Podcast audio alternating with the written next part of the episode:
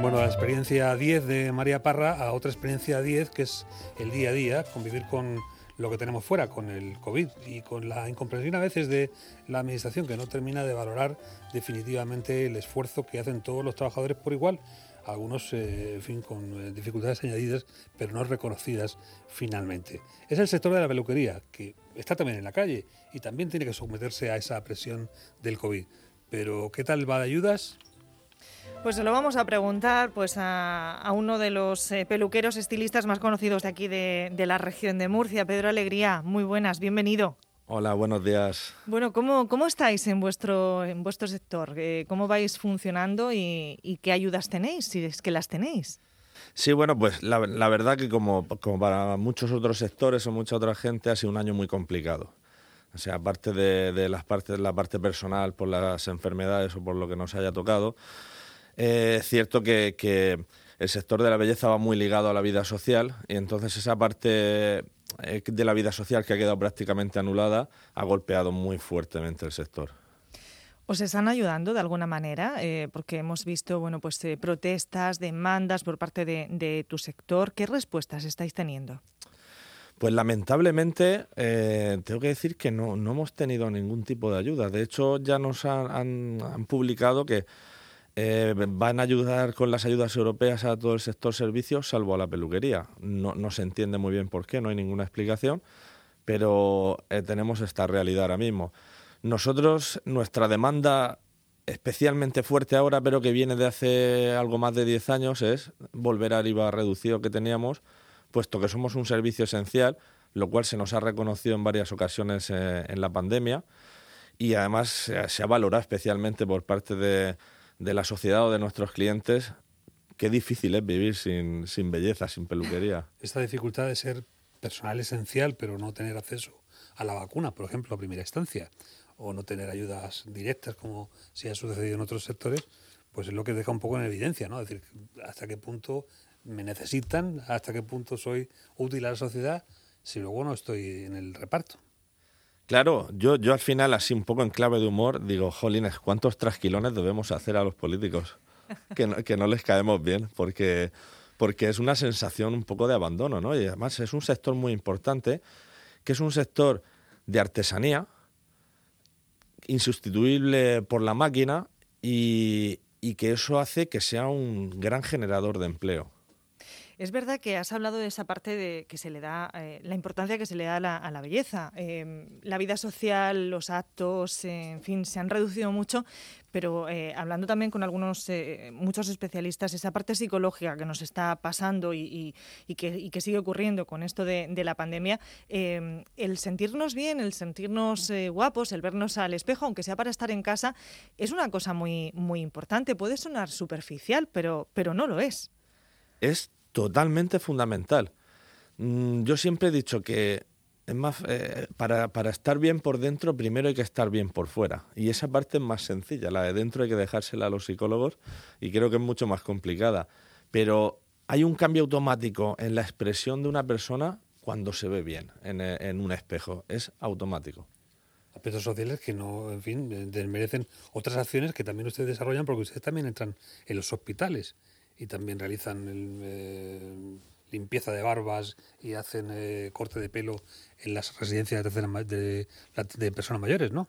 Sí, claro, nosotros al final estamos en toda la sociedad. La, la, peluquería está en residencias de mayores, en el salón.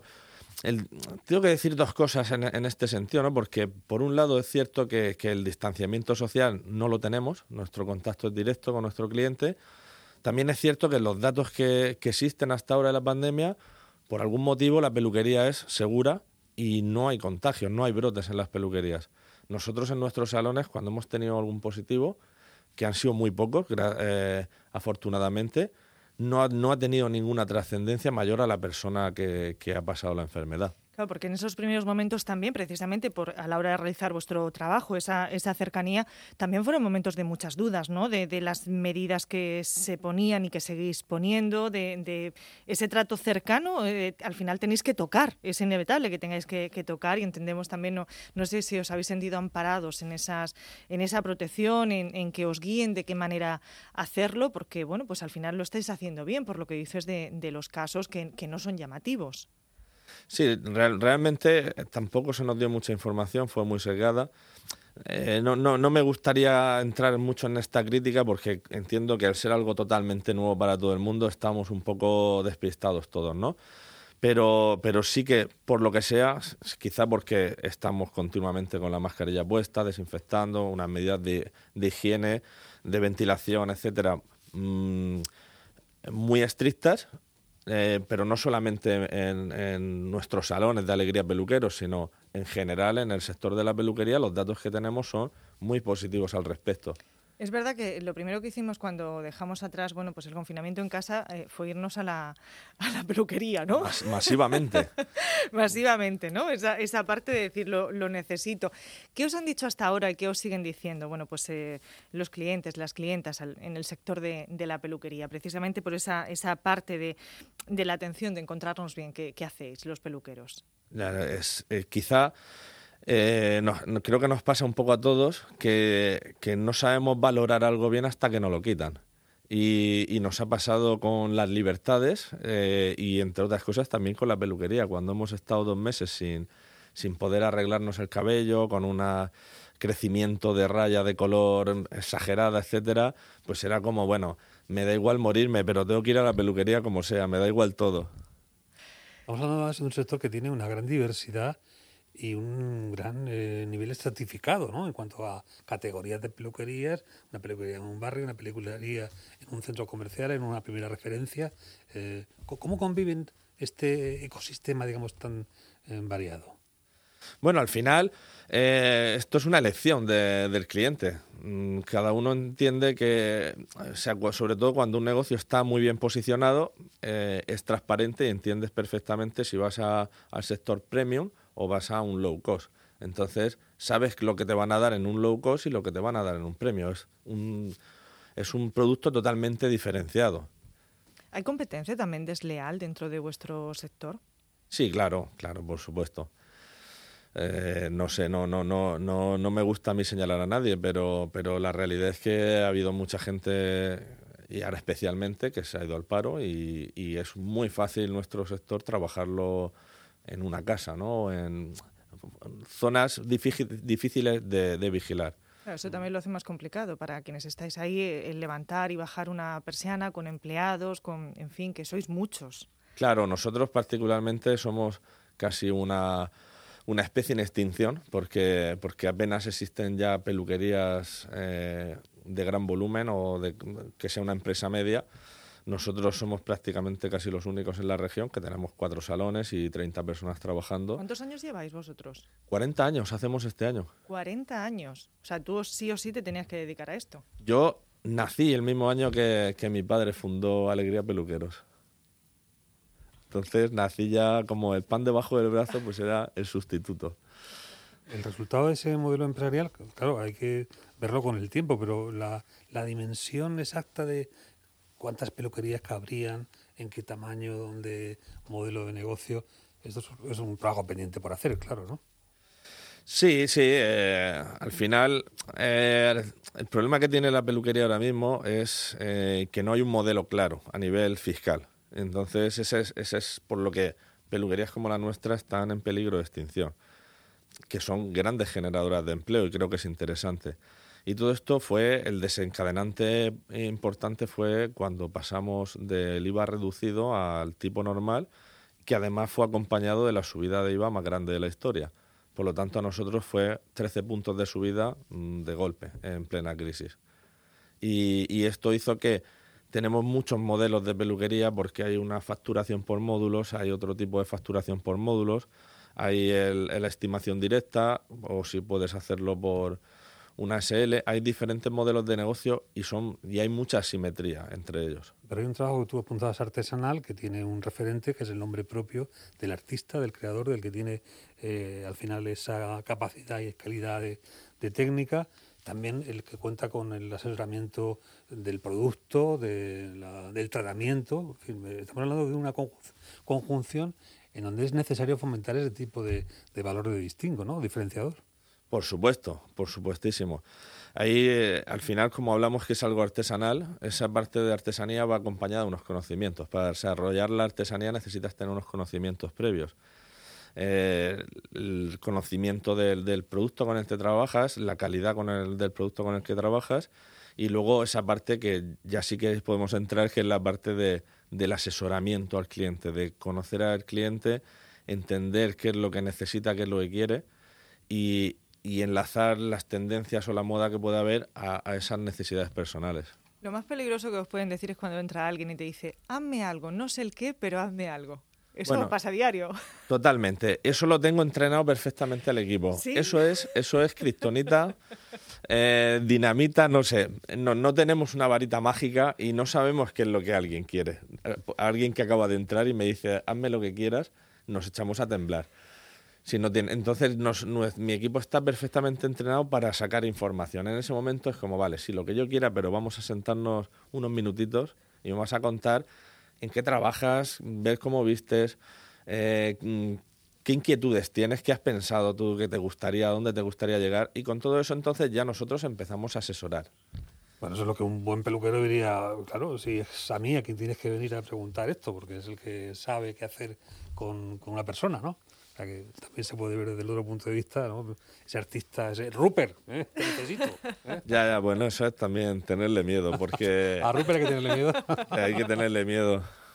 imagínate a Carmen con esa melena que tiene así larguísima y llega y me dice, hazme lo que quieres y a mí se me ha ocurrido esa mañana que le voy a hacer un bob al estilo Victoria Beckham y le dejo la nuca rapada esto largo y la tengo llorando dos meses. Efectivamente, le lloro aquí todos los días a Adolfo, que tenga el más melena que yo. Lo que es merecer, eh, en fin, tenga clientes como ella, eh, que, no, que no falten, ¿no? Porque este, este referente también hace a una peluquería, tener clientes. Claro. Eh... La cultura del cliente. El boca a boca también eh? hace mucho. ¿En qué punto está? Sí, sí, sí. Sí, sí, ahora, ahora mismo, o sea, el boca a boca eh, es fundamental. Al final, cuando alguien de tu confianza te cuenta algo, te lo crees. Y sea para un restaurante, sea para cualquier... Y el cabello, que es algo tan personal, también es súper importante. También tenemos esa otra parte, que es una realidad hoy en día, que es eh, toda la parte social media, que es el boca a boca actual, que es necesario tener una buena estructura a nivel de, redes sociales, etcétera, para, tener esa comunicación. Por cierto, ¿qué se, qué se lleva este año para, los chicos y para las chicas? ¿Y cómo lo ponéis vosotros en marcha y qué planes tenéis? Pues mira, en el tema, de, en el tema femenino, eh, una de las grandes tendencias, que además viene con un abanico impresionante, es el tema del balayage. El balayage. Ay, ¿eso qué es? El balayage es eh, o el melting de color que le hablamos, que es, empieza la raíz con un sombreado más oscuro, más profundo y va cogiendo más claridad conforme llegas a la punta. Entonces tiene que haber una degradación de color muy sutil, muy bonita para que eso quede chulo. Luego dentro de esta tendencia, pues tenemos un abanico enorme. O sea, esto es donde empieza, ¿no? La punta del iceberg. Luego empezamos a, desarrollar y empezamos con el glossy brown, que es un eso en tonos marrones brillantes o un Blorance que mezclamos eh, el, cobre o el naranja con el rubio. Y bueno, cuando hacemos el contouring, que es aclarar toda la zona de contorno, que eso no existe nadie en el mundo al que no le guste. O sea, todo el que se lo hacemos es adicto automáticamente, al igual que las baby lights también, que es otro tipo de, mecha muy finita, que queda muy sutil, hace un relieve en el cabello y es adictiva como cualquier droga no, no, hay, no hay ningún cliente que no se lo haga por primera vez con miedo y que nos pida más y más y más. Lo de los señores de tintarse el pelo, eso no sé, no nos gusta a las chicas, o se lo hacen también mucho los señores. Es mejor así, con vuestras canitas y, con esa parte natural. Eh, esto también depende. porque, porque luego depende del tipo de cana, cómo te sale, si es un poco rizado, porque a veces puede ser un poco antiestética o luego lo que quiere lo que quiere mostrar esa persona, ¿no? También lo vemos en actores de cine que igual van con el cabello blanco que un papel les exige ir con el cabello oscuro. No obstante, lo que nosotros hacemos más es un velo de color. Una, en, el hombre solemos trabajar más como un maquillaje del color, algo muy sutil, que al final lo que hacemos es la cana en vez de que sea blanca, que sea un poco grisácea, y el efecto visual no es de que te has quitado las canas, sino que pasas de un 90% de canas a un 30%.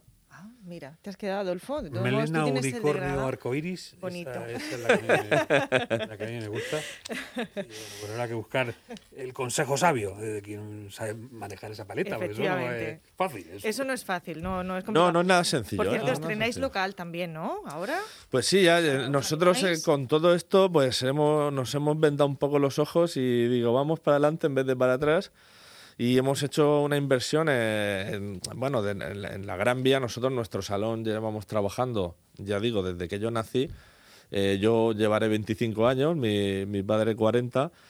Y, hemos decidido pues apostar por eh, pasamos de Gran Vía 8 a Gran Vía 1 no nos vamos muy lejos estamos cerquita pero por un salón que está con muy diáfano en una planta donde hacemos una apuesta por la eficiencia energética, por toda la iluminación de última generación y eh, también la eficiencia energética en cuanto a la climatización y además una climatización específica para eh, una buena renovación del aire, que es algo que hoy día también es muy importante.